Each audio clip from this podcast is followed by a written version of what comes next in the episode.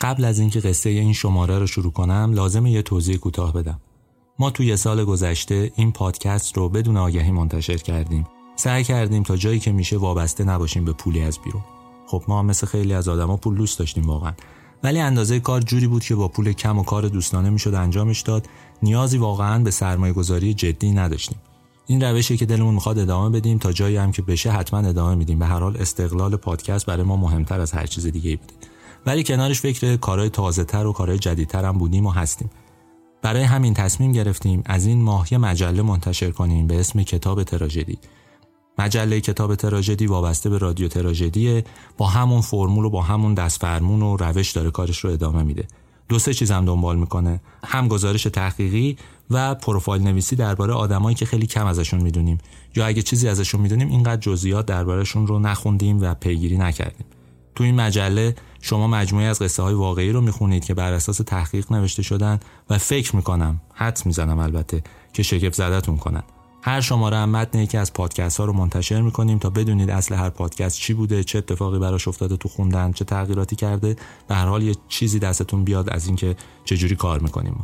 گفتم این خبر رو اول پادکست بدم که اگه دوست داشتید مجله ما رو بخرید به بقیه هم توصیه کنید. به هر حال از ما اینجوری حمایت کنید با خرید یه محصولمون. برای خریدش هم یه سری بزنید به سایتمون یا صفحه اینستاگرام. اونجا دقیق توضیح دادیم که چطوری میشه کتاب تراژدی رو خرید. نمیگم عالی هستیم ولی فکر می‌کنم حد زمین باز که از خوندنش پشیمون نمیشید کتاب تراژدی اسم ما اینه. اینو اگه میشه یادتون بمونه.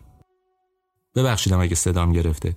تو این روزا اینقدر اتفاقای بد برای خود من افتاده که خیلی سخت پنهانش بکنم و منعکسش نکنم. هرچی تلاش می‌کنم هم نمیشه. بنابراین ازتون معذرت می‌خوام. امیدوارم که منو ببخشید. دو تا چیزم درباره پادکست قبلی بگم بهتون. دو تا اشتباه کردم. یکی ویسو رامین بوده که من اشتباه خوندم ویسو رامین یکی هم محمد جعفر محجوب بوده که من یه جا خوندم محمد علی محجوب. بابت این دوتا هم معذرت خواهی می‌کنم چون اشتباه من بوده. خب بریم سر اصل قصه. قصه این شماره از دفتر نخست وزیر دولت موقت انقلاب شروع میشه. از دفتر مهندس مهدی بازرگان که لیبرال ها عاشقشن. یه روز به ظاهر عادی یه عده پیر و جوون دعوت شدن به جلسه با حضور نخست وزیر. بحث درباره کارخونه ها بود و همه چیز خیلی پرشور داشت جلو می‌رفت. اما این وسط یه مردی بود پنجاه ساله کت و مرتب که اون روز با عادت همیشگیش صورتش رو اصلاح کرده بود و کت پوشیده بود تا با مقام عالی اداره کننده کشور ملاقات کنه. اون مرد رئیس حدود 4000 تا کارگر بود 13 تا کارخونه صنعتی هم را انداخته بود. اول جلسه این آقا کاملا آروم بود و فقط به آدم ها نگاه می‌کرد. اما اگه بقیه بهش دقت می‌کردن می‌دیدن که چطور خون خونش رو می‌خوره. وقتی مقامات دولت موقت شروع کردن به حرف زدن از صنایع و سرمایه دار شروع کردن به گفتن نکته های درباره اینکه اینها ملی نیست و همش منتاجه این آقا یه دفعه عصبانی شد و داد زد. به من صد ضربه شلاق بزن.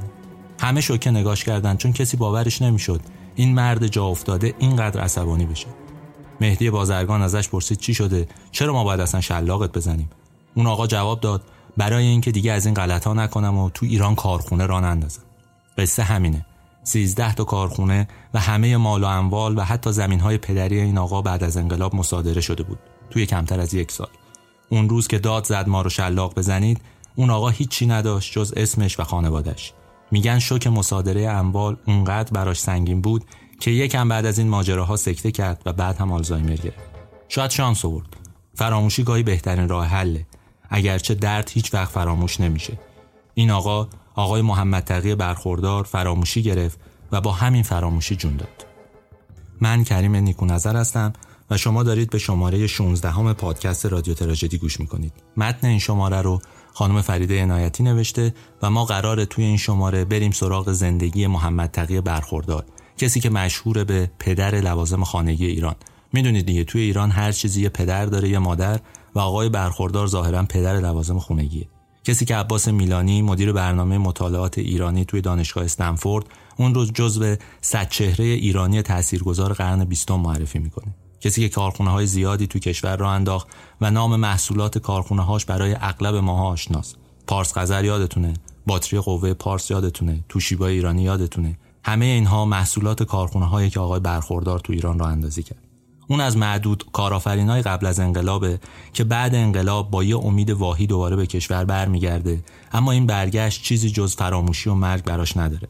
تمرکز ما توی این شماره روی یکی دو تا از افراد این خاندانه. اصلا هم به این معنا نیست که بقیه افراد هیچ کار بزرگی انجام ندادن یا نقش کمتری تو کسب و کار داشتن.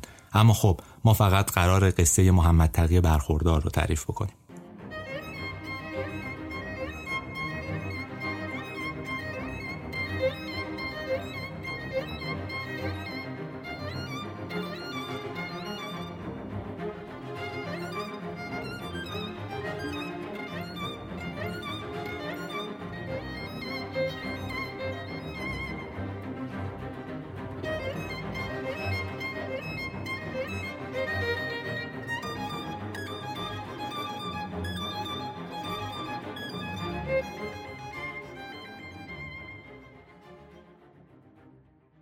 محمد تقی برخوردار مثل بیشتر سرمایه‌دارا و کسایی که بهشون میگن کارآفرین خانوادهش تاجر بود و اصول تجارت رو هم از بچگی کنار دست باباش یاد گرفته بود. اگه پادکست های قبلی ما که مربوط به کارخونه دارها بوده رو گوش داده باشید می‌دونید که این حرفه قبلا کاملا خانوادگی اداره می شده سنتی بوده که از قبل حفظ می شده دست رو معمولا زیاد نمی‌کردن خود افراد خانواده ادارش می‌کردن. الان نمی‌دونم اصلا چه جوری انجام میدن ولی در یک دوره طولانی این تجارت یک تجارت کاملا خانوادگی بوده. هر کدوم از این تاجرها و صنعتگرا هم از یه شهری اومده بودن. مثلا خسرو شاهی ها از تبریز اومده بودن لاجوردی ها کاشانی بودن محسن آزمایش خب مال همین تهران بود. خاندان برخوردار از خیلی قدیم تو یزد فعالیت می‌کرد. یزدی ها همیشه به تجارت معروف بودن. طوری که میگن مارکوپولو هم یه بار درباره تجارت مصنوعات یزدی تو سفرنامه‌هاش نوشته. برای اینکه قصه خاندان برخوردار رو تعریف کنیم باید بریم به اوایل دوره ناصرالدین شاه. این خانواده از دوره ناصرالدین شاه تا سال 1320 تو یزد تجارت می‌کرد بعدا تجارت خونهش رو خورده گسترش داد در واقع اصلش رو منتقل کرد به تهران. ولی اول ماجرا توی یزد شروع میشه. حاج محمد حسین برخوردار بزرگ این خاندانه که از سال 1290 مشغول این کار بود. نسل اول و دوم این خاندان اون موقع توی یزد فعال بودن. راه ارتباطی ایران با هندوستان از یزد رد می‌شد و حتی بخش قابل توجه از تجارت خارجی از این منطقه میگذشت. اصولا منطقه مرکزی ایران یعنی اگه بگیریم کرمان و یزد و حتی حدود شیراز اینجاها جاهایی بوده که بیشتر با هندوستان تجارت می‌کردن. جغرافیا رو خورده باید تغییر بدیم دیگه. چیزی به اسم مرزهای مثل پاکستان و افغانستان اون موقع وجود نداشت. همه اینا هندوستان بود. تجارت با هندی ها راحت بود. حالا دلایل دیگه هم داشته که تو ادامه ماجرا میگم براتون. تو این سالا اتفاقای زیادی هم افتاد. اولش یزدی ها صنایع دستی صادر می‌کردن اما وضعیت تجارتی خورده بد شد. مجبور شدن محصولات زراعی و دامی هم صادر کنن. توی اسناد امین الزر یکی از تجار بزرگ دوره ناصرالدین شاه که تو مشروطه هم خیلی نقش داره نوشته شده که سفارش و خرید محصولات یزد اینا بوده. حنای ساییده شده تریاک پنبه کتیرا انواع پارچه و زیلو. حنا محصول بم بوده با کرمان. تریاک هم از مناطق جنوبی می اومد توی یزد فراوری می‌شد. هم مصرف داخلی داشت هم مصرف خارجی. یعنی میفرستادن صادر می‌کردن به جاهای دیگه. یه پیشنهادم دارم براتون. اگه می‌خواید درباره تجارت تریاک توی ایران بدونید یه سری بزنید به این سفرنامه های ژاپنیایی که اومدن ایران. یه مجموعه منتشر شده. اگه اونا رو بخونید کاملا دستتون میاد که چجوری کشاورزای ایرانی توی دوره خیلی طولانی مدتی جای گندم و جو برنج شروع می‌کنن به کشت خشخاش و بعد اونا رو صادر می‌کنن به شرق آسیا. اصلا فکر نکنید که قاچاق مواد مخدر برمیگرده مثلا به قرن بیستم نه. ماجرا خیلی قدیمی تره و ما از دوره خیلی قبلتر مشغول این کار بودیم. توی اون دوره یزد شهر مهمی بود یه جورایی مرکز اصلی صادرات یا تأمین کالاهای مناطق شمال ایران به حساب می اومد اما توی یزد یه مشکل بزرگ وجود داشت. اونم این بود که هیچ نهاد اقتصادی درست و حسابی مثل صرافی بزرگ یا مثل بیمه مثل همین چیزهایی که به هر حال هر تجارتخونه نیاز داره بهش وجود نداشت. دولت مرکزی هم مثل همین حالا توجهش به پایتخت بود اصولا تجار یزد با همون روش سنتی مجبور بودن تجارت کنه خانواده برخوردار یکی از خانواده های با نفوذ شهر بود که همراه چند تا خانواده دیگه جزو خانواده های مهم تجاری اون شهر بودند یعنی همراه خانواده مرشد، خانواده آگاه، خانواده امین همه اینها جزو خانواده هایی بودن که تجارت می‌کردن و مشهور بودن. جد همشون هم به مهرشاه یزدی برمیگشت. حتی میگن خانواده کیانیان یزد و کرمان از نواده های همین مهرشاد یزدی بودن زرتشتی بودن مالک بزرگ باغهای پسته بودن. این که اینا رو توضیح میدم به این دلیل کرمان و یزد با توجه به جغرافیاشون اگه نگاه بکنید شاید یه پیوستگی هم به هم داشته باشن. ولی این توضیح لازمه که بگیم اجداد اینها زرتشتی بودن و همین هم یکی از دلایل ارتباطشون بود با هند با پارسیان هند که در بنبعی مثلا زندگی می‌کردن رابطه خوبی داشتن و تجارت می‌کردن. با اینکه اینها دینشون رو عوض کردن مسلمون شدن ولی همچنان اون پیوندهای خانوادگی رو با هر زور و ضربی که بود نگه داشت. این خانواده ها هر کدومشون به یه اسمی شناخته می‌شدن. من یه خورده دارم می‌برم جلو ماجرا رو که بدونید. تا زمانی که رضا شاه ثبت احوال رو تأسیس کرد هر کدوم اینا اومدن برای خودشون یه اسم انتخاب کردن. ولی واقعیتش اینه تا قبل از اون پیوستگی داشتن. همشون مشغول تجارت پسته و محصولات کشاورزی بودن. بعضیاشون اومدن و صرافی زدن با کلکته و بنبهی شروع کردن به مبادله کالا و اینها. ازدواجاشون هم توی خانواده بوده درون گروهی بوده بین خودشون بوده. به قول قدیمی ها اون آدمای سنتی هم شأن خودشون انتخاب می‌کردن. سراغ آدم های متفاوتی نمی‌رفتن. مثلا غلامرضا آگاه که دربارش میگن صنعت پسته کشور رو دگرگون کرده دایی همین آقای محمد تقی برخورداره بزرگ خاندان برخوردار که در واقع نسل اول خاندانم میشه حاج محمد مهدی فرزند حسین سال 1240 به دنیا اومده ظاهرا سال 1290 اگه اشتباه نکنم هم فوت شده. دو بار ازدواج کرده و محمد حسین برخوردار پدر قهرمان قصه ما از زن دومش بوده. محمد مهدی از زن اولش هم سه تا دختر داشته.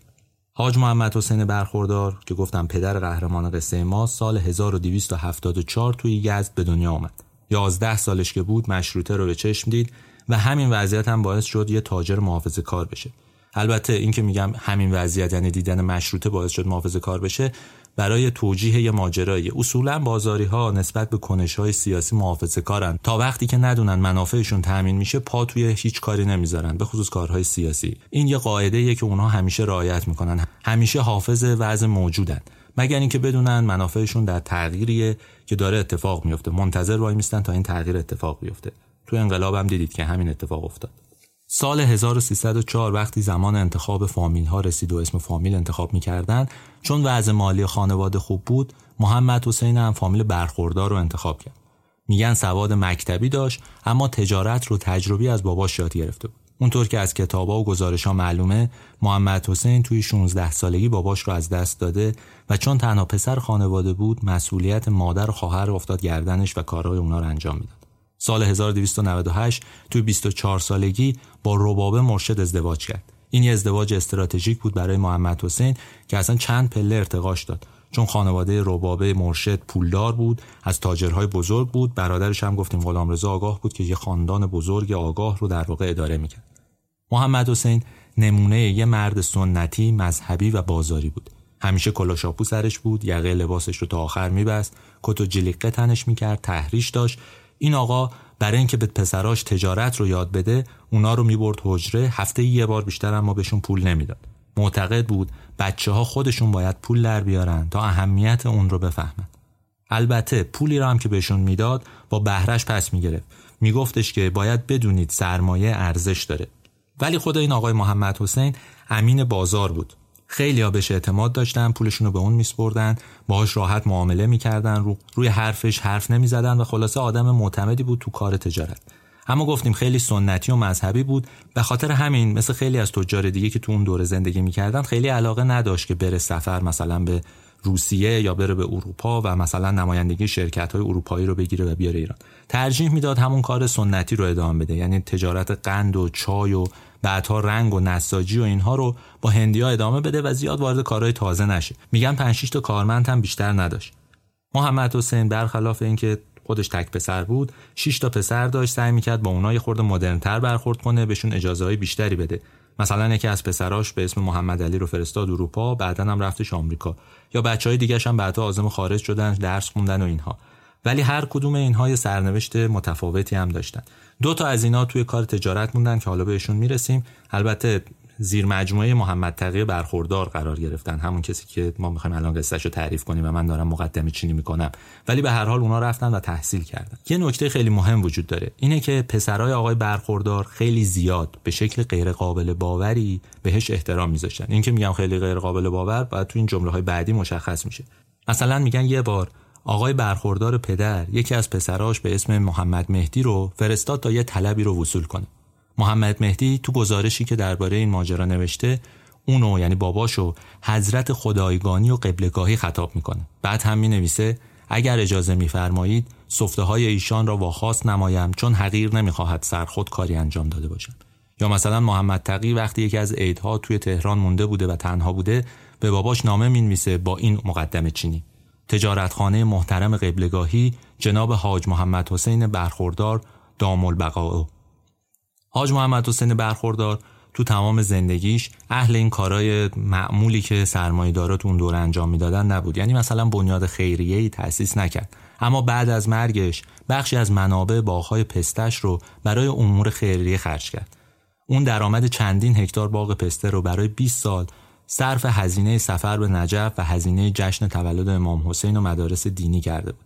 کمک های اون برای بیمارستان، مدارس، کتابخونه حوزه علمیه، خرج تحصیل طلاب دینی، ساخت آب انبار، مسجد تو یزد و اینها خیلی مشهوره. یعنی به اسم می‌دونن که این کارا رو آقای برخوردار پدر کرده.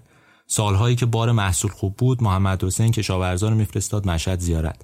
از اونجایی هم که خیلی مذهبی بود کمکاش هم بیشتر حول همین کمک های دینی و مراسم دینی بود. یعنی حواسش بود به آدمای مذهبی کمک کنه. خب یزد به زرتشتی داشت حواسش بود که بیشتر به مسلماناش کمک کنه. توی اسناد خانوادگی اونا پرداخت شهری طلاب هم وجود داره. تو ساخت مسجد وقتی بدهکار می‌شد منتظر فصل برداشت پسته می‌شد تا بتونه قرضاشو بده. بعد از مرگ محمد حسین علی اکبر پسر چهارمش تولیت مسجد رو قبول کرد مسجدی که تو یزد ساخته بود. این آقای محمد حسین تو نامش نوشته بود که املاکش بعد از 20 سال بین وراس تقسیم بشه. دلیلش هم این بود که این 20 سال صرف امور خیریه بشه. در زمان زندگیش اگر کاری هم کرده خیلی ثبت نشده. یه ویژگی دیگه هم داشت. خیلی آدم وسواسی و دقیقی بود. این نکته رو بگم متوجه میشید کامل. تو نامش سعی کرده بود همه موضوعهای ریز و درشت رو دقیق و با جزئیات بنویسه. مثلا توی قسمتش نوشته که سوم شعبان که تولد امام حسینه تو مدارس غذا بدید. این هم اضافه کرده بود که دو نوع خورش بدید یه نوع برنج.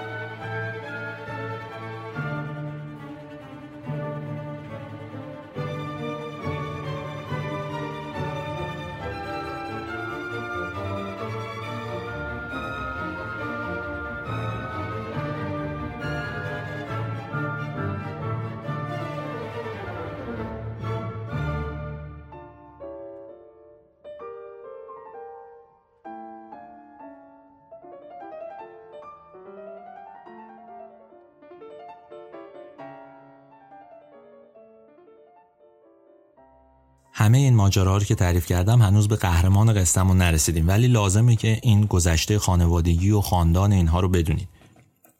حاج محمد حسین وقتی 66 سالش بود با بیماری قند تو تهران فوت کرد. از همون زمانم محمد تقی پسر دومش شد محور اقتصادی خانواده. تقریبا هر کدوم از برادرهاش کارهای مستقل خودشون رو انجام می‌دادن. سرنوشت بعضیاشون هم جالبه. مثلا عباس کوچکترین پسر این خانواده که واقعا زرنگترین و تحصیل کرده ترین اونا بود و آمریکا هم رفته بود زمان انقلاب 32 سال داشت. اما چپ بود و واسه همین اصلا با بزرگ شدن بنگاه خانوادگی مخالف بود.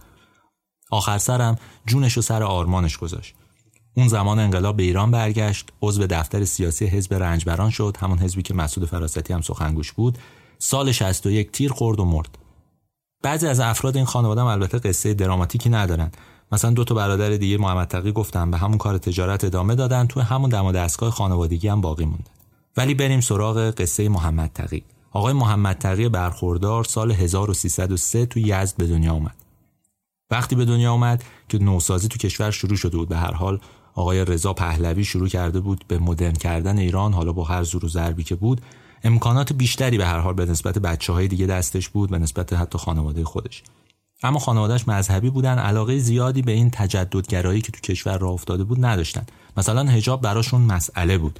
واسه همین مثلا وقتی باباش می‌خواست بره عزاداری توی اون روزهایی که عزاداری ممنوع بود شبونه می‌رفت. یا مادر و خالش مثل خیلی از آدمای دیگه مخفیانه از خونه در میومدن تا کسی چادر از سرش نکشه. این قصه یه که می‌دونید دیگه احتمالاً تو این فیلم های مزخرف فارسی هم زیاد دیدین این اتفاق. میگن محمد تقی دوران بچگی پرشر و شوری داشته. یه بار اینقدر اذیت کرده که مامانش به مدیر مدرسه شکایت می‌کنه تا تنبیهش کنن. اما باباش از مدیر می‌خواد که اونو فلک نکنه. یه خورده عجیبه برای مرد سنتی که این کارو نکنه. چون برای مردای ایرانی مردای سنتی فرمان برداری یک حکم ازلی ابدیه. یعنی اصلا کسی حرفشون رو گوش نده انگار دارن آتیشش می‌زنن. ولی به هر حال بابای آقای محمد تقی که همون محمد حسین مشهوری بود که قصهشو گفتیم مقاومت می‌کنه و گفته که تاثیر منفی تو روحیش می‌ذاره. میگن هرچی محمد تقی تو بچگی شلوغ بود و همه رو آسی می‌کرد وقتی بزرگ شد و وارد کار تجارت شد آدم آروم و مسالمت آمیزی شد. طبیعیه دیگه تجارت آدم رو محافظه کار و آروم می‌کنه. با پول طرفیم دیگه. ریسک رو پایین میاره همیشه. یه نکته هم بگم بد نیست که بدونید. سال 1314 وقتی که محمد تقی 11 سالش بود باباش میبرتش پیش شیخ عبدالکریم هایری یزدی. همون کسی که حوزه علمیه قوم رو بنیانگذاری کرد دیگه. ظاهرا آقای هایری یزدی برای محمد تقی دعا می نویسه این دعاییه که محمد تقی معتقد بود همیشه حافظش بوده. البته این دعا ظاهرا سی سال واقعا جواب داد ولی بعد از اون ظاهرا باطل شد دیگه. نمی‌دونم چه اتفاقی افتاد. محمد تقی 17 سالش که بود خب همزمان شد با اشغال ایران به دست متفقین ولی تو اون دوران اومد و دیپلمش رو گرفت. جزو شاگردای خوب مدرسه بود اما علاقه به درس و اینجور چیزا نداشت. مدرسه رو ول کرد تا وارد کار بشه. خوشبختانه معافم شد از سربازی.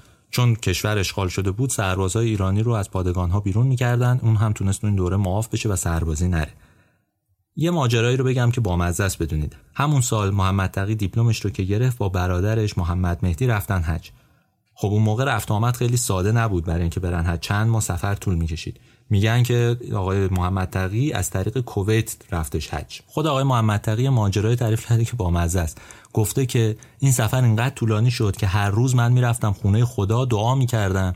یه اتوبوسی چیزی پیدا بشه تا زودتر برگرده. بعدها پسرش حمید برخوردار گفته بود پدرش این خاطر رو با خنده تعریف می‌کرد. میگفتش که همه دعا می‌کنن برن خونه خدا. ما از خدا می‌خواستیم کمک کنه تا زودتر برگردیم. برگردیم سر خونه زندگیم بالاخره بعد از اینکه برمیگرده یه تصمیم مهم تو زندگیش می‌گیره. به بهونه درس و اینکه من می‌خوام برم رشته پزشکی بخونم از یزد میاد تهران. این اتفاق اتفاق مهمیه چون باباش به شدت مخالف بود معتقد بود که تهران یه جورایی شبیه لاس وگاس به هر حال. اگه مثلا رومانی مثل تهران مخوف رو بخونید متوجه میشید تصور از شهری مثل تهران چه جوری بوده. همین نگاه تو فیلم های ما هم هنوز هم هست. اصولا فیلم های روستای ما تصوری که از تهران دارن یه جای پرهرج و مرج و قاتل آدم های روستایی و قاتل آدم های ساده است. مثلا آقای هالو دارش جایی ببینید کامل فضا دستتون میاد. حالا برگردید سی سال قبلش متوجه میشید مردم سنتی نسبت به تهران چجوری فکر می‌کردن. خود آقای محمد حسین بابای آقای محمد تقی میترسید فضای سیاسی اجتماعی پایتخت روی اعتقادات دینی پسرش اثر منفی بذاره. اولش سعی کرد با قهر و بدخلقی جلوشو بگیره اما اصلا موفق نشد چون بعدا سه تا پسرش و دو تا دختر دیگه هم رایه تهران شدن. حتی اونا آزم خارج هم شدن. ولی به هر حال مخالفت تو خانواده جدی بود. آقای محمد تقی از 18 سالگی تا 33 سالگی که میشه بین سالهای 1321 تا 36 توی تهران کار می‌کرد و توی همین دوره هم ازدواج کرد. زنش قبلا یه بار ازدواج کرده بود از ازدواج قبلیش هم یه دختر داشت. اما محمد تقی و این خانم با همدیگه صاحب سه بچه شدن. حمید سال 38 به دنیا آمد، یکی از دخترها سال 40 و یکی دیگهشون سال 49. اما سنتی بودن تو این خانواده موج می‌زد مثلا برخلاف خاندان لاجوردیا که دخترها بعد از یه مدت هم وارد کسب و کار خانواده شدن تو خاندان برخوردار زنا و دخترها وارد بازار کار نشدن. یه خورده حالا زمان که گذشت اینها هم تونستن کار کنن و رفتن درس خوندن رفتن خارج از کشور. ولی وارد کسب و کار خانوادگی به اون شکلی که مثلا تو خاندان لاجوردیا دربارشون صحبت کردیم وجود نداشت. تهران به لحاظ کار تجاری فرق داشت با یزد. اگه تو یزد بیشتر مراودات با هند و سمت شرق بود توی تهران آخرین تولیدات اروپا و آمریکا وارد می‌شد. میگن که مثلا سال 1324 ارتش متفقین وقتی تصمیم گرفت از ایران بره بیرون یه سری ماشین و وسایل رو به ایرانی ها با قیمت خیلی پایین فروخت. این آقای محمد تقی برخوردارم از این فرصت استفاده کرد یه سری وسایل رو از اونا خرید. این قسمت از زندگی آقای برخوردار شبیه آقای سید محمود لاجوردیه. اگه اون پادکست یادتون باشه گفتیم سید محمود هم بعد از جنگ جهانی سفر رفت. و به خاطر وضعیت سیاسی این کشورها چون قیمت کالاها ارزونتر شده بود مرغوبتر هم بودن از اونها خرید کرد و محصولات رو وارد ایران کرد. محمد تقی هم همین کارو کرد. توی نامه به باباش نوشت این مقدار اخیرا از آلمان رسیده بود که ما تمام آن را برداشتیم. زیرا قیمتهای آنها از همه جای دیگر مناسبتر است و به علاوه جنس آنها هم در بازار مرغوبتر و بهتر است. نامه هایی که محمد تقی طی اون سالها به باباش نوشته مشخص می‌کنه که چقدر دنبال کار بوده. اصلا فکر کنید دیگه یه آدم سنتی وقتی تو 33 سالگی ازدواج کنه ماجرا رو کامل باز می‌کنه. یعنی آدمی بوده که همه ذهنش درگیر کار بوده. تو یکی از نامه‌هاش نوشته بوده که هیچ چیز برای حقیر فعلا واجبتر از حجره نیست. همین کلمه حجره هم نشون میده که نگرش به بازار و کار چجوری بوده توی اون سالها. اینایی که داریم میگیم همه مربوط به دهه 20 اوایل دهه 30 میگن آقای محمد تقی روزی ده ساعت کار می‌کرده تعطیل و غیر تعطیل هم نداشته. منش حرفه‌ایش هم کاملا صداقت بوده. محمد تقی تا سال 28 یعنی وقتی 25 سالش بود کارت بازرگانی نداشت از کارت پدرش استفاده می‌کرد. مشغول همون کارهایی هم بود که پدرش انجام می‌داد. یعنی چای و رنگ و نخ و مس و پسته و حنا و بادوم و زیره و اینها صادر می‌کرد و از این طریق پول در گفتیم باباش تو کار کشاورزی بود همون روش سنتی رو ادامه می‌داد. ولی محمد تقی کم کم به سمت کالاهای لوکستر که تو تهران اون زمان مورد توجه بود رفت و شروع کرد به وارد کردن یه سری کالاهای جدید. این کالاهای جدید هم قابل توجه بود چون مصرفشون بالا رفته بود. مثلا رادیو وارد کرد پنکه وارد کرد بعدها یخچال و ماشین حساب وارد کرد به هر حال تجارتش رو گسترش داد. یه شانسی هم آورد شاید. دلیلش این بود با اینکه پدرش خیلی سنتی بود و خیلی مذهبی بود و سخت می‌گرفت. وقتی روحانی ها مثلا با ورود رادیو مخالفت کردن و اون رو صدای شیطان می‌دونستن محمد حسین با کار پسرش که واردات رادیو انجام می‌داد مخالفت نکرد. همین یه شانس بود براش. به هر حال با این رو یادتون باشه رادیو تو اون سالها واقعا یه دونه سنت شکنی بود. واقعا مرزهای زندگی رو تغییر داد تو ایران. اون اوایل رادیو وسیله نبود که همه داشته باشن ولی به هر حال آقای محمد تقی با واردات اون کمک کرد به تغییر زندگی ایرانی ها تنها وارد کننده هم نبوده ولی به هر حال یکی از مهمترین وارد کننده های رادیو توی ایران بوده.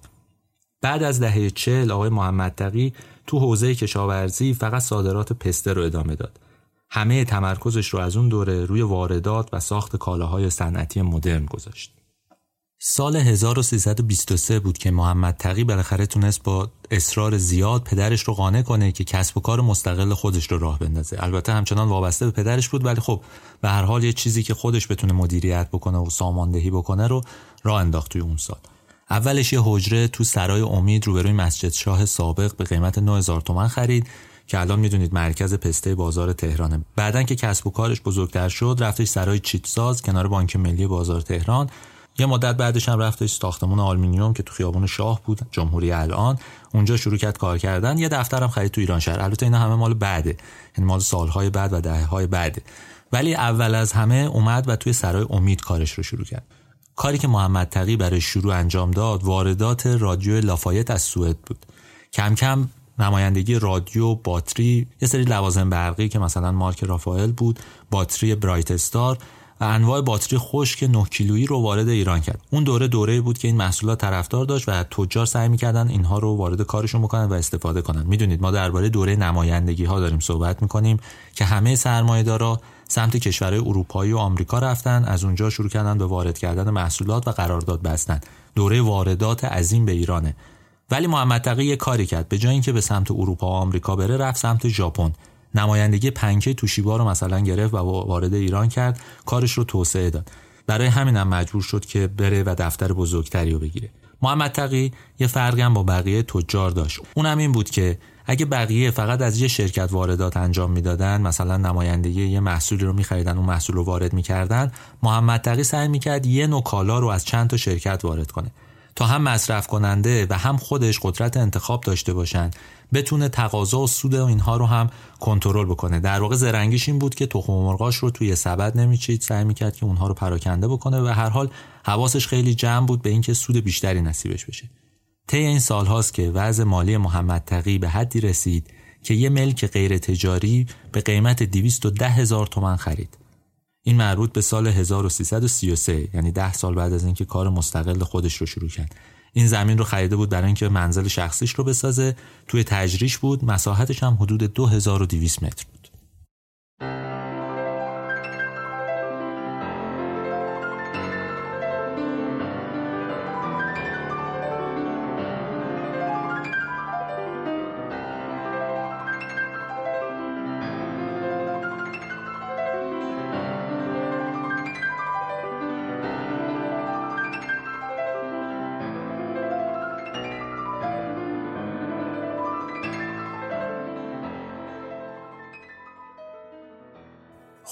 حالا شاید وقتش باشه که درباره کارهای آقای برخوردار بگیم. یعنی از اواخر دهه سی وارد کارهای تازه تری میشه. تأسیس یه سری کارخونه و تأسیس یه سری شرکت برای واردات.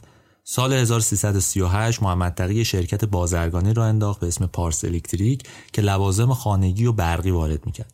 بعدا سال 1344 هم نمایندگی ساعت سیکو رو گرفت. اولش ساعت دیواری وارد می‌کرد به صورت عمده میفروخت به چند نفر از تجار در تهران. بعد از یه مدت هم نمایندگی ساعت مچی رو گرفت چون اون موقع محبوب شده بود. شرکت بازرگانی تهران الکتریک رو محمد تقی سال 47 رو اندازی کرد. یعنی چیزی حدود 10 سال بعد. میگن سرمایه اولیش حدود 15 میلیون تومن بوده که وسطای دهه 50 به 90 میلیون تومن می‌رسه. اون با همین شرکت تا سال 58 بخش بزرگ واردات کالاهای برقی و اداری رو انجام می‌داد. این شرکت سال 57 400 تا کارمند و کارگر داشت نمایندگی 16 تا شرکت بین المللی هم بر عهده داشت. یعنی توشیبای ژاپن، آکایی، سانسوی ژاپن، سیکوی ژاپن، جنرال الکتریک آمریکا، کندی ایتالیا، الیوتی ایتالیا، دوال آلمان اینها همه متعلق بودن به آقای محمد تقی برخوردار. البته گرفتن نمایندگی و تجارتش هم فقط به اینا ختم نمی‌شد. محمد تقی هر چی سنش بالاتر می‌رفت خب کارهای دیگه ای هم انجام می‌داد. دیگه معروف شده بود به حاجی برخوردار. چون خیلی سنتی بود و اهل بازار بود همه بهش می‌گفتن حاجی برخوردار. تو سال 54 تا 57 مثلا شرکت پارسترونیک رو برای واردات کالاهای الکترونیک رو انداخت. بازرگانی پارسچید رو برای فروش محصولات پارس توشیبا تأسیس کرد. تأسیس شرکت بازرگانی البته نیاز همه شرکت های صنعتی بود اون موقع. مثلا یادتون باشه گفتیم لاجوردی ها شرکت بهپخش رو داشتن خسرو هم اومدن و شرکت پخش البرز رو راه انداختن. اینجا یه نکته رو بگم بهتون. از سال 41 تا 57 یعنی وقتی که 38 سالش بود تا 54 سالگی آقای برخوردار وارد کار صنعتی شد و کارخونه را اندازه کار آقای برخوردار هم مثل تمام تجار توی اون دوره یک شیوه و یک خط مشخصی داشته. یعنی از یک تجارت خانوادگی کار رو به سمت واردات آورد از یک تجارت سنتی با واردات محصولات درآمدزایی کرد پولدار شد و بعد اومد وارد کار صنعتی شد. واقعیتش اینه که کار صنعتی هم به این راحتی ها نبود. خودشون هم به این راحتی راضی نمی شدن رضا نیازمند که میگن یکی از پایه‌گذارهای توسعه صنعتی ایرانه تو خاطراتش تعریف می‌کنه که گروهی از تجار ایرانی اصلا مایل به سرمایه گذاری برای ساخت و تولید داخل ایران نبودن. مثلا همین حاجی برخوردار می‌گفت من چرا باید تلویزیون تو ایران بسازم؟ من یه کاغذ می‌نویسم به سازنده اون برام تلویزیون ساخته شده میفرسته. بعد یکی از شاگردان میره گمرک کالا رو ترخیص می‌کنه. منم کالا رو می‌ذارم تو انبار. مغازه های فروشنده میان می‌خرن و می‌برن و میفروشن. سود هم از این کار می‌برم. حالا برم کارخونه تلویزیون سازی بزنم.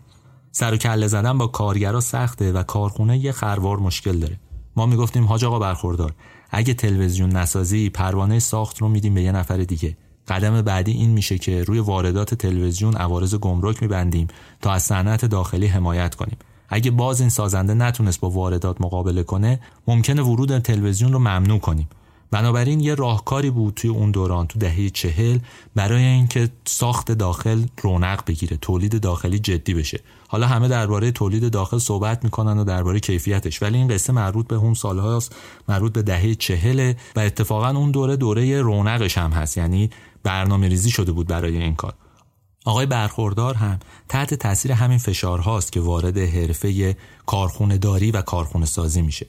کارخونه های حاجی برخوردار اصولا برای کالاهای مصرفی با دوام بود. یعنی رادیو، تلویزیون، پلوپز، پنکه، نمی‌دونم بعدها آب میوه گیری و یه سری کالاهای دیگه که خب مصرفشون زیادتر هم بود مثل مثلا لامپ، باتری، حتی فرش و یخچال. میگن سال 54 که قیمت نفت توی هر بشکه کمتر از دو دلار بود حاجی برخوردار 6 تا شرکت بزرگ صنعتی با حدود 4000 تا کارمند و کارگر داشت. اولین شرکتی که حاجی برخوردار تأسیس کرد یه شرکتی بود که ما به اسم قوه پارس میشناسیمش. سوم مهر سال 1341 تأسیس شد. کارش هم تولید باتری های خشک بود. دو کیلومتر 8 جاده کرج این کارخانه تأسیس شد. 85 درصد سرمایه این شرکت اول مال آمریکایی‌ها بود. 15 درصدش مال آقای محمد تقی بود. اما سال 55 یعنی حدود 14 سال بعد از اون این رابطه برعکس شد. سهام آقای برخوردار به حدود 70 درصد رسید. این کارخونه بعدها به سه تا کارخونه تبدیل شد. 900 تا کارگر داشت و باتری تولید می‌کرد که احتمالا خیلی ها از اونایی که متولد دهه 50 و 60 هستن و قبلتر اون باتری ها رو یادشون میاد. اون باتری های آبی و زردی بود که قوه پارس تولید می‌کرد. استفاده زیادی هم داشت. به هر حال توی اون دوره جنگ باتری های ایرانی خیلی طرفدار داشت. اون کارخونه ادامه پیدا کرد. حاجی برخوردارم مثل بیشتر کسایی که تو کار صنعتی وارد شده بودن ترمزی برای کار و تأسیس شرکت و کارخونه نداشت. اگه لاجوردی ها تو عرصه نساجی و روغن و صابون ساختن یا اگه خسروشاهی ها وارد کار تولید مواد غذایی شدن و موفق بودن حاجی برخوردار کارش رو تو زمینه لوازم خانگی شروع کرد و ادامه داد. واسه همین مثلا سال 42 شرکت پارس الکتریک رو راه انداخت. اول تلویزیونای سیاه و سفید تولید می‌کرد. بعدها یعنی سال 56 تلویزیون رنگی هم روی کار اومد. اونطور که مشخصه ساخت تلویزیون رنگی به خاطر هماهنگ نبودن دولت با بخش خصوصی بود پخش برنامه های رنگی رو شروع کرده بود ولی تلویزیونی نداشت. برای همین مثلا حاجی برخوردار یه کارخونه اینجوری رو انداخت و اتفاقا کارش هم گرفت. الان هم اگه یه سری بزنید تو سایت های فروش آنلاین می‌بینید که این کالاها رو میشه پیدا کرد. این تلویزیون ها تلویزیون های معروفیه دیگه. تلویزیونایی که پارس تولید کرد توی اون دوره. حالا البته نه مربوط به دهه چهلش ولی مثلا دهه 50 و حتی بعدهای توی اوایل دهه 60 هم خیلی طرفدار داشت. این تلویزیون ها که تلویزیون های معروفی هم بودن همون تلویزیونایی که پشتش رنگ زرد یا قرمز داشت. بعدها خیلی رونق هم پیدا کرد. تلویزیون های دردار شاب لورنس یکی از تولیدات همین شرکت پارس الکتریک بوده که تو تبلیغاتش گفته میشه تلویزیونیه که روزی همه خواهند داشت. داشتن تلویزیون توی اون سالا البته خورده نامأنوس بود. می‌دونید ما تلویزیون ملیمون مثلا توی سالهای 47 48 راه افتاد. یه تلویزیونی بود که ثابت پاسال راه انداخته بود. بیشترم برای آگهیاش بود. ولی خب به عنوان یه کالای لوکس باش برخورد می‌شد. مذهبی هم خیلی ازش دوری می‌کردن چون می‌گفتن که این اشاعه فساد می‌کنه و از این حرفا یه مدتی دوری می‌کردن. ولی به هر حال طبقه متوسط هر چقدر که رشد پیدا می‌کرد تو دهه چهل و به خصوص تو دهه 50 تلویزیون های پارس هم طرفدار بیشتری پیدا می‌کرد. میگن این تلویزیون ها حتی تو سالهای انقلاب هم طرفدار داشته. نمی‌دونم یادتون میاد یا نه. من الان یه مثال بزنم براتون که کامل متوجه بشید. 31 شهریور سال 62 روزنامه اطلاعات توی یه خبری اسامی واجدین شرایط دریافت تلویزیون سیاه و سفید پارس رو اعلام کرده بود. یعنی در این حد این تلویزیون محبوب بود که براش قرعه کشی می‌کردن یا واجد شرایط براش تعیین می‌کردن.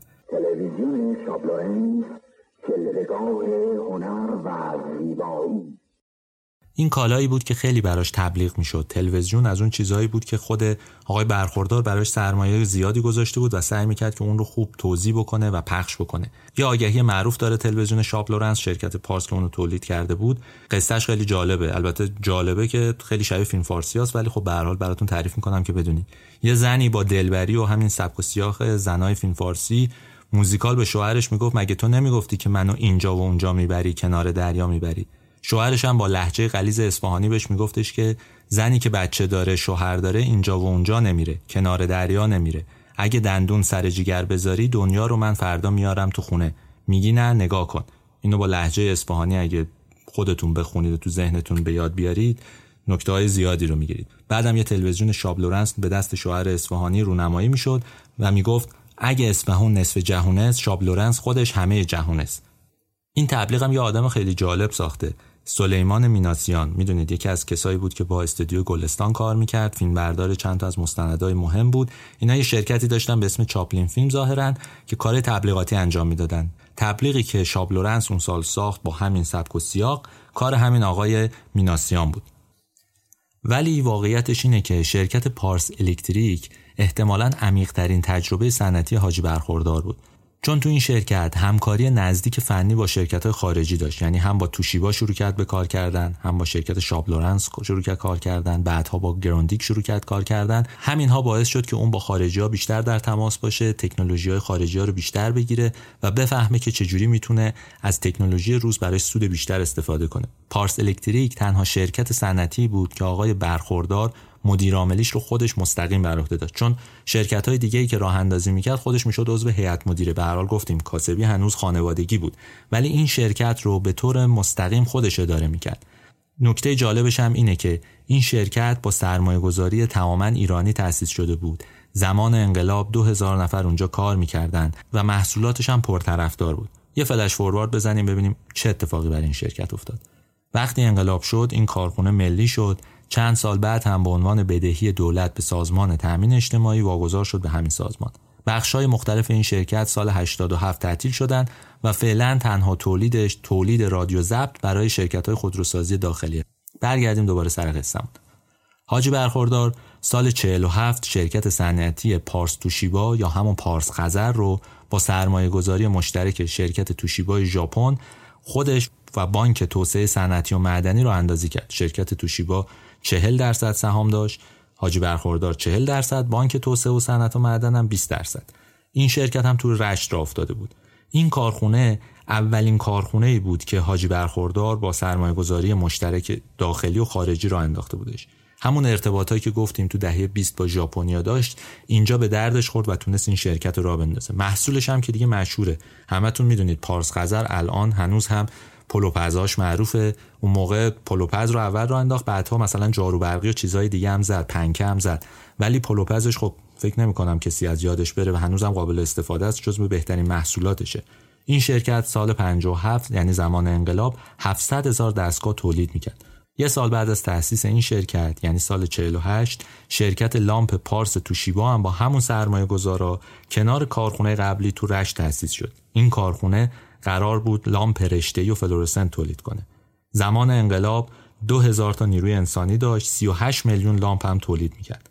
این شرکت رو میگن از اون شرکت های ضررده آقای برخوردار بود و خسارتی که تولید می‌کرد رو پارس توشیبا یا همون پارس خزر تأمین می‌کرد تا بتونه کارش رو جلو ببره. ولی یه نکته اینجا وجود داره. محصولاتش یعنی اون لامپایی که تولید می‌کرد و میفرستادن ژاپن و نیجریه چون قیمتش ارزون بود و برای خارجی ها با صرفه بود که خریداری بکنن. دوباره بذارید یه فلش فوروارد بزنیم بریم به آینده. این شرکت هم کنار شرکت های دیگه حاجی برخوردار مصادره شد. سال 58 بعد از اینکه مصادره شد از خارجی ها خواستن یعنی از همون ژاپنیا خواستن که سهامشون رو واگذار کنن و کل سهام واگذار بشه به ایرانی ها در نهایت هم سال 61 توشیبا سهامش رو تو این شرکت واگذار کرد. بذارین برگردیم دوباره سر قصه‌م سال 50 وقتی که آقای برخوردار 47 ساله بود شرکت فرش پارس رو برای تولید موکت، فرش ماشینی، موکت نمدی، ریسندگی نخ قالی تو شهرک صنعتی البرز قزوین با سرمایه گذاری ایرانی ها تأسیس کرد. اسم اول شرکت رویال موکت بود که مهر 54 به فرش پارس تغییر کرد. تو شرکت هم از تکنولوژی آلمانی ها، و انگلیسی ها استفاده می شد. یکی از شرکت های مدرن تولید فرش بود که بعد از انقلاب اصلا تعطیل شد بانک ملی سهامدار فعلیشه 1500 تا کارگر داشت که سه شیفت کار می‌کردن. اما سال 84 تعداد کارگراش به 225 نفر رسید که بدون تولید فقط استخدام اونجا بودن و فقط همینجوری می اومدن و می‌رفتن. و تولیدی هم نداشتن. اون شرکت تقریبا تعطیل بود. یک کار دیگه هم که سال 55 که متفاوت از کار قبلیش. یعنی سال 55 اومد شرکت کالای الکتریک رو خرید و برای دو سال انواع کلید و پریز رو تولید کرد. داستان شرکت هم به این دلیل خورده متفاوته چون اینجا رو تأسیس نکرد اون رو خرید. ظاهرا شرکت کالای الکتریک رو اول یه سری مغازه‌دار الکتریکی لالزار را انداخته بودن. صاحبای شرکت برای اینکه بتونن کارخونه رو را بندازن رفته بودن سراغ غلامرضا پهلوی. ولی آقای غلامرضا پهلوی به جای فروش زمین 12.5 درصد از سهام شرکت رو خواسته بود. اینجوری شد که شرکت 17 خرداد سال 43 ثبت شد. تو جاده آبلی هم یه زمینی به مساحت 20 هزار متر واگذار شد بهشون و شروع کردن کار کردن. ولی این شرکت سال 50 ورشکست شد. بانک اون رو گذاشت برای مزایده. حاجی برخوردار اون موقع اومد و سهامش رو خرید.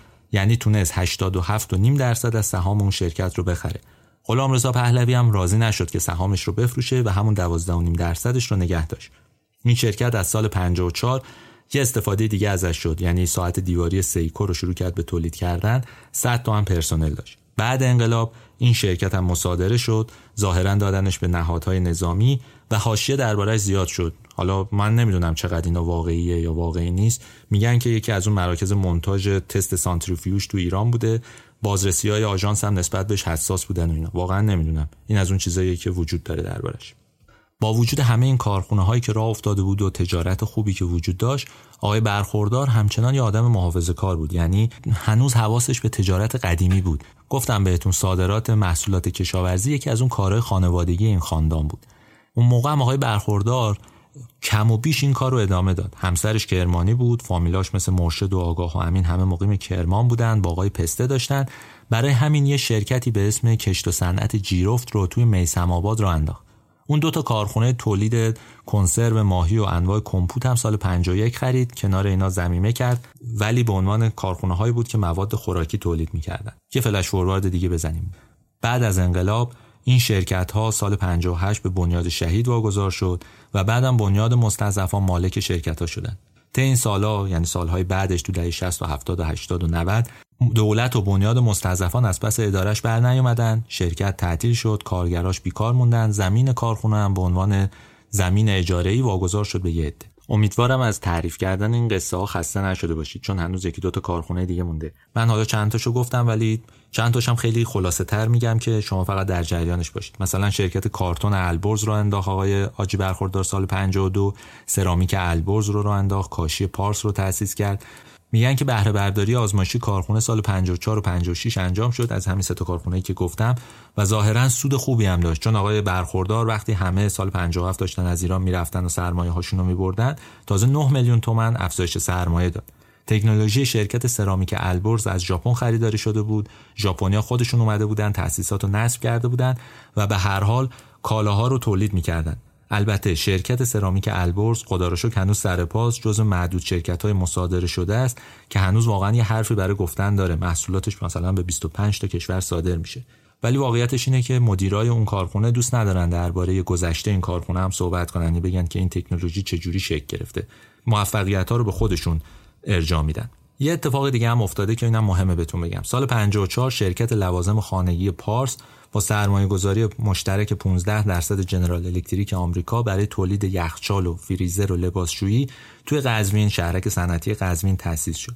اما بعد خورد به انقلاب بهره برداریش افتاد به سال 59 در واقع قرار بود شرکت لوازم خانگی پارس بخشی از نیازهای بازار منطقه جنرال الکتریک رو تامین کنه. یعنی به اسم جنرال الکتریک سری محصولات تولید کنه تو همین منطقه خاورمیانه هم شروع کنه به فروشش. الان که من اینا رو میگم شاید متوجه شده باشید تمام همکاریهایی که آقای برخوردار انجام می‌داد با برندهای معروف دنیا بود. ولی یه نکته مهم وجود داره. اینجوری نبود که همه قطعه ها رو از خارج وارد کنه و اینجا منتاج کنه. اون فقط یه وارد کننده نبود.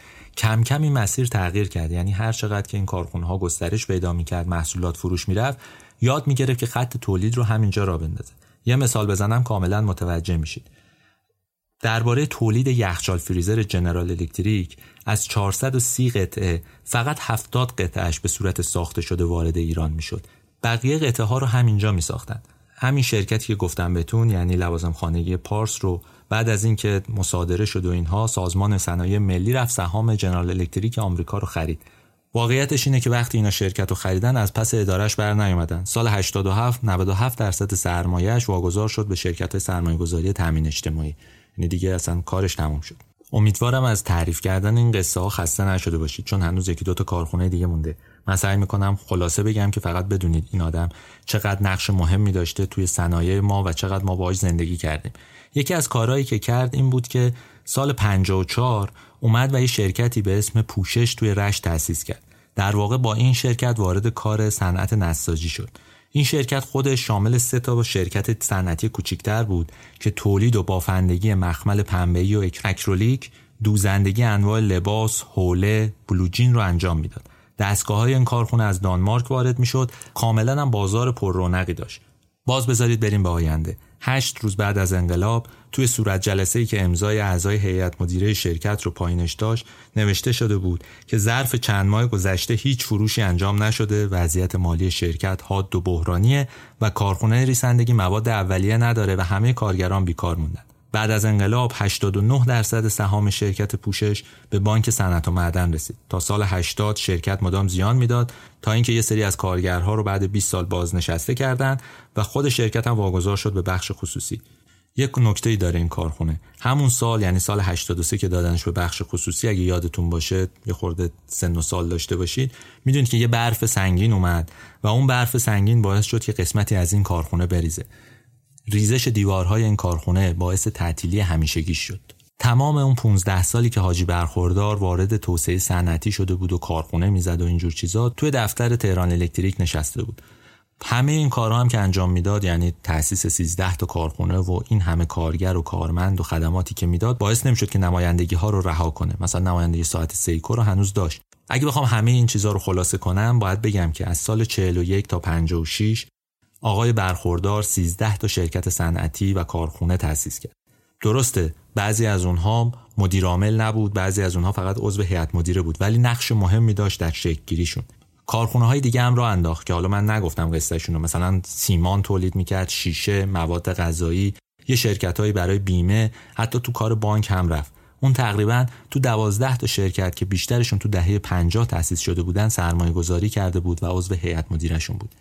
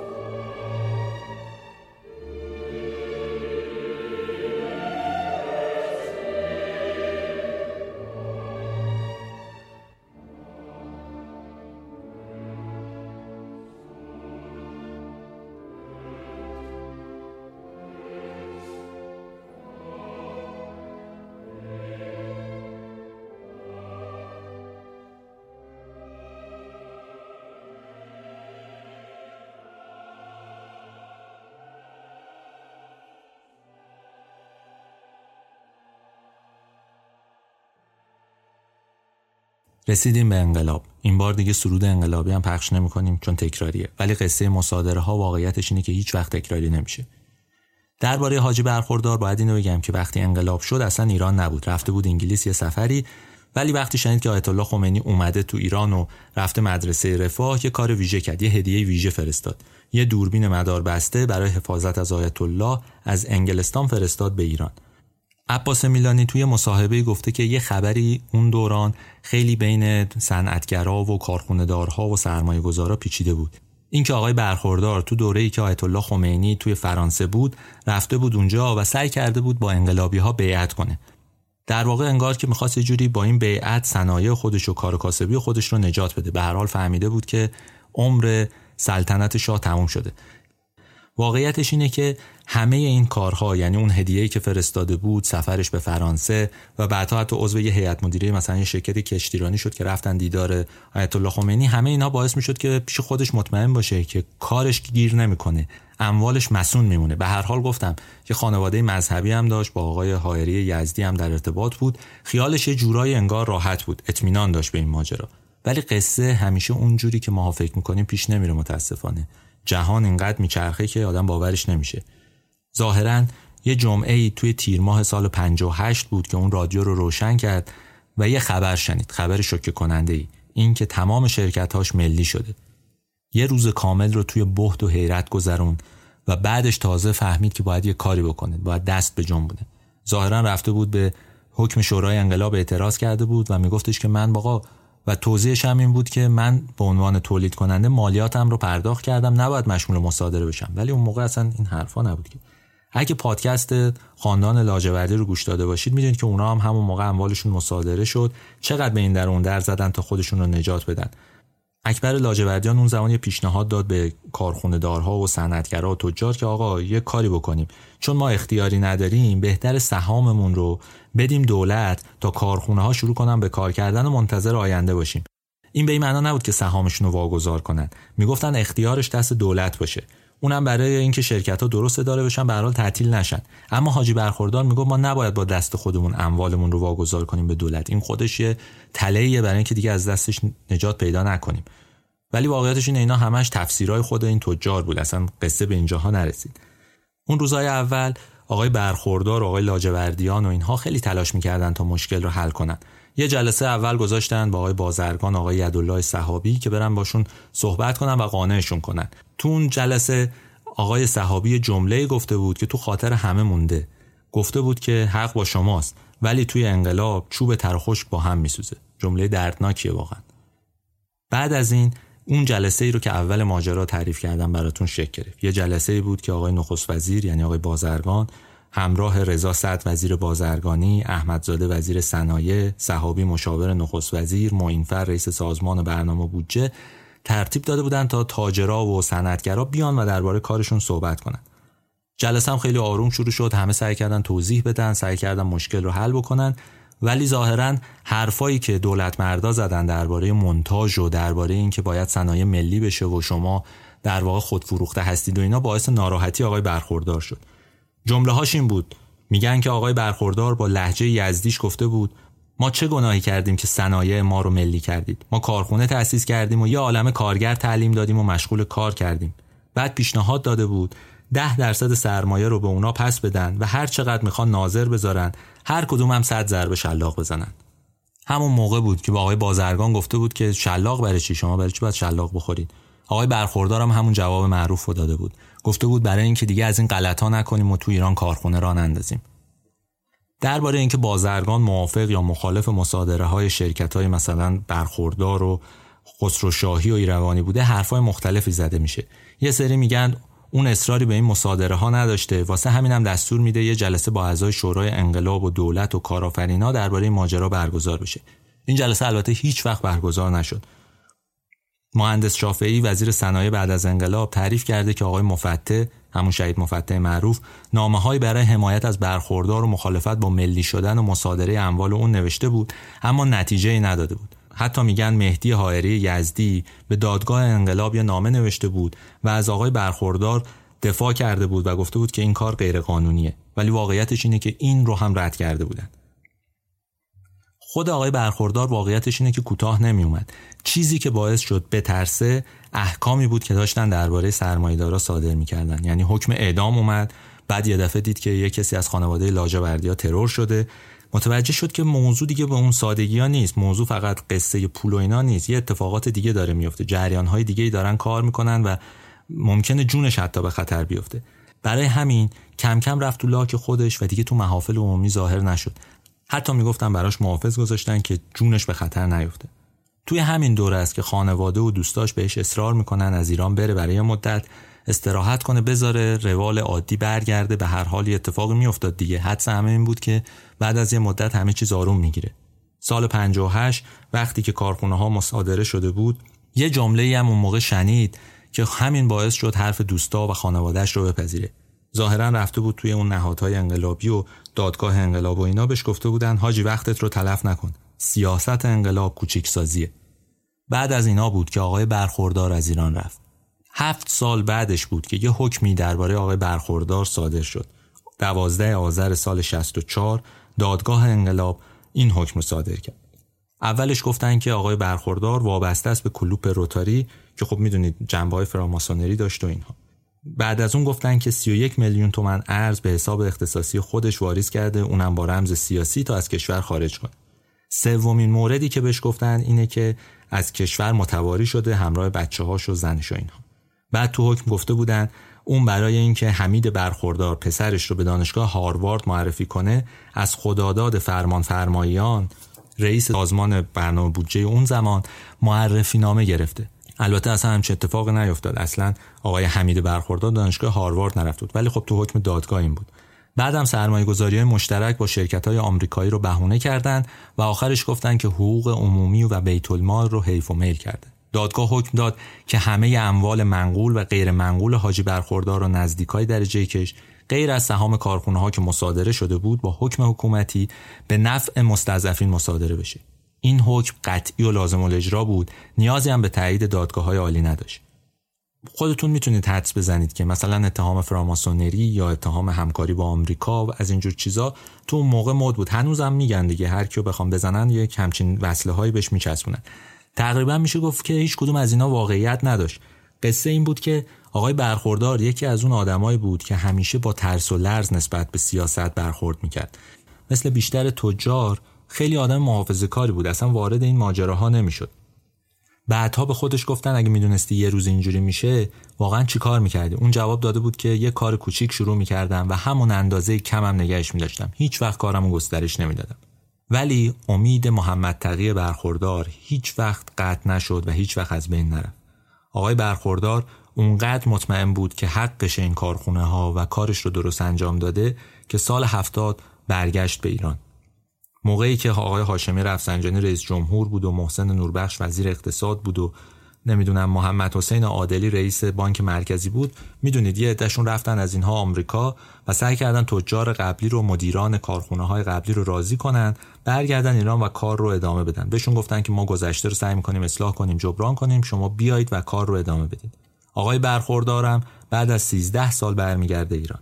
میگن هفته چند بار می‌رفت دادگاه انقلاب چند ساعت بیرون در مینشست تا پروندهش رو دوباره بررسی کنن. هر مقامی هم رد می‌شد بلند می‌شد و احترام میذاشت. مدتها این کار رو تکرار کرد. حمید پسرش گفته که اوایل همراهش می‌رفته اما بعد از چند هفته دیگه نمی‌تونست این وضع تحمل کنه و حاجی برخوردا تنهایی این راه رو می‌رفته و اونجا میشسته و برای هر مقامی بلند می‌شده. سال 73 15 سال بعد از مصادره ها دادگاه حکم برگردوندن یه مقداری از اون زمینای خانوادگیش رو صادر می‌کنه. یه سال بعد هم حکم استرداد منزل شخصیش رو صادر می‌کنه که بتونه بره توی خونش زندگی کنه. البته یه نکته ای رو بهتون بگم. یه پولی بابت مراقبت از خونه و حفظ زمینا ازش می‌گیرن بعد بهش واگذار می‌کنن همه اینا. ولی برخلاف همه قول و قرارهایی که دولتی ها داده بودن هیچ وقت هیچ کدوم از شرکت ها و کارخونه ها بهش برنگشت. آقای برخوردار وقتی برگشت فکر می‌کرد دوباره می‌تونه از نو شروع کنه. به هر حال هنوز کارخونه ها سر جا بود می‌شد ادامه داد. ولی واقعیتش این بود که انگار قرار نبود آقای برخوردار دوباره برگرده سر کارش. مریضی آقای برخوردار هم کم کم ظاهر شد. سال 74 یه سکته خفیف کرد اما بعدش آروم آروم معلوم شد که دچار آلزایمر شده. تو فاصله خیلی کم حافظه کوتاه مدتش را از دست داد سال 78 دوباره سکته کرد و کامل بیماری آلزایمر بهش غلبه کرد. توی اون سالا همسرش به همراه یه پرستاری ازش نگهداری می‌کردن. واقعیتش اینه که آقای برخوردار توی اون سالها همه کارهایی که کرده بود رو همه خانوادهش رو همه چیز رو از یاد برد. شاید هم خوش شانس بود واقعا. بعضی وقتا فراموشی به داد آدم می‌رسه. حتی اگه ناخواسته باشه. سال 1390 بود که آقای برخوردار دیگه دووم نیاورد از این دنیا رفت. مرگ و فراموشی نتیجه برگشتنش به ایران بود متاسفانه. این بازگشت به ایران خیلی خوشیوم نبود حداقل برای آقای برخوردار.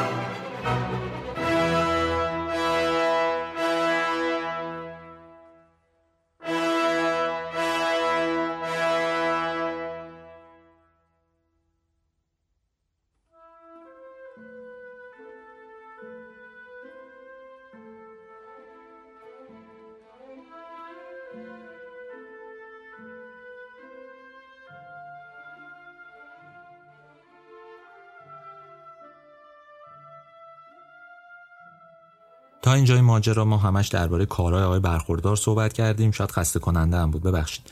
ولی خب لازم بود یه همچین آدمی که این همه کار کرده رو توضیح بدیم دربارش. حالا باید درباره خود آقای برخوردار خورده حرف بزنیم. گفتم آقای برخوردار اصلا اهل سیاست نبود. جنبش ملی نفت که راه افتاد اصلا موضع نکرد. نه این طرف نه اون طرف نه طرفدار شاه بود نه طرفدار مصدق بود. خیلی اهل سیاست نبود. یه آدم خوشخنده و خوشرویی بود. میگن یه خورده اضافه وزن داشت حتی میگن یه بار یه مدیر ژاپنی رو بغل کرده بود و بهش میگه که تا تخفیف ندی به من ولت نمی‌کنم. فروشنده ژاپنی میگه به خاطر شکمای چاقمون یه درصد بهت تخفیف میدم. یه سری وسواسا هم داشت. از عکسایی که از اون موقع به یادگار مونده معلومه که خیلی آدم منظم و مرتبی بوده. این نظم و ترتیب رو تو کارها هم حفظ می‌کرد. یکی از کارهای مهمش این بود که مدام و به صورت منظم با مدیرای کارخونه هاش مدیرای زیردستش جلسه میذاشت و دور هم جمعشون می‌کرد.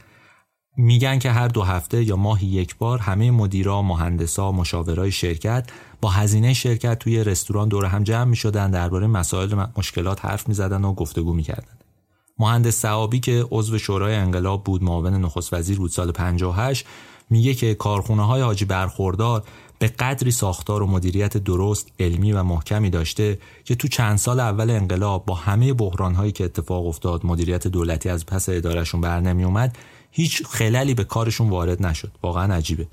مهمفر که رئیس سازمان برنامه بودجه بود اون زمان میگفتش که آقای برخوردار از محبوب ترین فعالین صنعتی بود که تو دوره انقلابی اجازه فعالیت رو ازش گرفتن. آنرو کارنگی سلطان فولاد آمریکا درباره حاجی برخوردار گفته بود که اینجا مردی خوابیده که تواناییش این بود افراد باهوش رو دور خودش جمع کنه. اینا نقل قول از دیگرونه. ولی واقعیتش اینه که آقای برخوردار هر روز تا ده شب کار می‌کرد. بعضیا می‌گفتن دنبال مال دنیاست و هرس می‌زنه و اینها ولی آقای برخوردار میگفتش که چرخ اقتصاد مملکت با کار و تولید میچرخه و من از این لذت می‌برم. میگن یه بار یکی از کارکنای شرکت به همکاراش میگه کاش برای عروسیش ماشین بنز داشت و اونو گل می‌زد تا بتونه همسرش رو خوشحال کنه. حاجی برخوردار وقتی ماجرا رو میشنوه هم ماشینش رو میده هم سالن غذاخوری کارخونه رو برای مراسم اون آماده می‌کنه. یه تیکه کلام داشت آقای برخوردار. اونم جونم بود. تو مکالمه هاش هم مدام به کار می‌برد. مثلا می‌گفت جونم مگه دزدی می‌کنی که ناراحتی. این که ناراحتی نداره کار افتخاره. یا وقتی نصف شب زنگ می‌زد به یکی از مدیرای شرکت تا یه موضوعی رو بهش بگه گفت جونم می‌دونم مجردی هنوز نخوابیدی. لحنش شوخ بود و این جونم هم خیلی به دردش می‌خورد. من چند بار توی این پادکست تاکید کردم که آقای برخوردار آدم مذهبی بود. خب اینها رابطه خانوادگی داشتن با خانواده آقای حائری یزدی و خود آقای برخوردار هم آقای حائری یزدی رو به عنوان مرجع تقلید پذیرفته بود. عباس میلانی توی یکی از صحبتاش میگه که آقای برخوردار آدم مذهبی بوده. تعریف کرده که این نقل قول از آقای میلانیه. من از افراد زیادی شنیدم که هر روز وقت نسبتا زیادی را به قرائت قرآن در خلوت خودش صرف می‌کرد و نمازش ترک نمی‌شد. من این را خوب یادم میآید و از عباس میشنیدم که حاجی برخوردار که به آمریکا می آمد هر جا که بود نمازش در این کشور قطع نمی‌شد. خود همین توضیح دهنده اینه که چقدر آقای برخوردار آدم مذهبی بود. آقای سادات تعریف کرده حاجی برخوردار فوق العاده مذهبی بود و بقیه برادرها اون رو حاج آقا صدا می‌کردن. وقتی صبح از خونه می‌رفت سر کار رو صندلی عقب ماشینش مدام قرآن می‌خوند. حاجی برخوردار یه عادت دیگه هم داشت که البته هم به وجه سنتیش برمیگشت هم به وجه مذهبیش. برای کارهاش استخاره می‌کرد. یه سری اخلاقای خاص هم داشت که خیلی جالبه. مثلا می‌گفتن برای اینکه خانوادهش رو حفظ کنه نمیذاش همه اهل خانوادهش و خاندانش سوار یه هواپیما بشن. اونا رو با پروازهای مختلف میفرستاد. این کار رو حتی برای مهندسا و کارمندای شرکتش هم انجام می‌داد. می‌گفت اگه یه پروازی دچار مشکل بشه بعدا چجوری خانواده و شرکت رو اداره کنم؟ خب حالا که به آخر قصه رسیدیم شاید باید این رو بگیم. حاجی برخوردار که اهل استخاره بود شاید باید این استخاره ها رو زودتر می‌گرفت تو دهه 20 و 30 شاید تو دهه 40 وقتی که داشت اون همه کارشو گسترش می‌داد. شاید خدا بشه جوری پیامو میرسون که آقا کارتو گنده نکن. کار گنده تو رو بد جوری زمین می‌زنه. واقعیتش اینه که اون توی حدود 15 سال تونست خیلی کارهای بزرگ بکنه ولی تو کمتر از یک سال همه اونها رو از دست داد.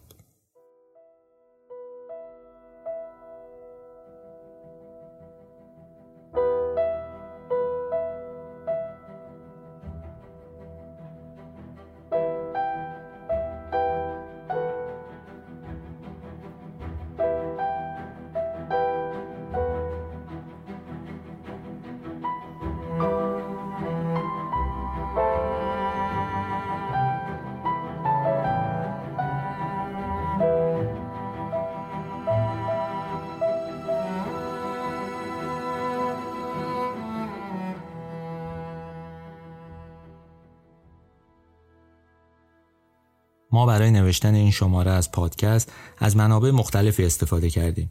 اصلی ترین منبعمون کتاب موقعیت تجار و صاحبان صنایع در ایران عصر پهلویه که مربوط به حاج محمد تقی برخوردار میشه نوشته علی اصغر سعیدی و فریدون شیرینکام کتاب تکنوکراسی و سیاستگذاری اقتصادی در ایران به روایت رضا نیازمندم یکی از اوناست از مصاحبه ها و گفتگوهایی که تو مجله های مثل تجارت فردا و رادیو بی بی سی و تلویزیون بی بی سی هم انجام شده استفاده کردیم تا بتونیم این پادکست رو آماده کنیم. این 16 همین شماره پادکست رادیو تراژدی بود که من کریم نیکو نظر اون رو توی آذر سال 1400 خوندم. متن این شماره رو فریده عنایتی نوشته. اگه خواستید نظرتون رو به ما بگید بد نیست سری بزنید به Castbox یا سایت ما رادیو تراژدی dot com یا صفحه اینستاگراممون و اونجا برامون بنویسید. ما حتما اونا رو می‌خونیم. راستی بذارید یه بار دیگه تاکید کنم. ما قرار از این ماه کتاب رادیو تراژدی رو منتشر کنیم. امیدوارم بخریدش و بخونیدش و خوشتون بیاد.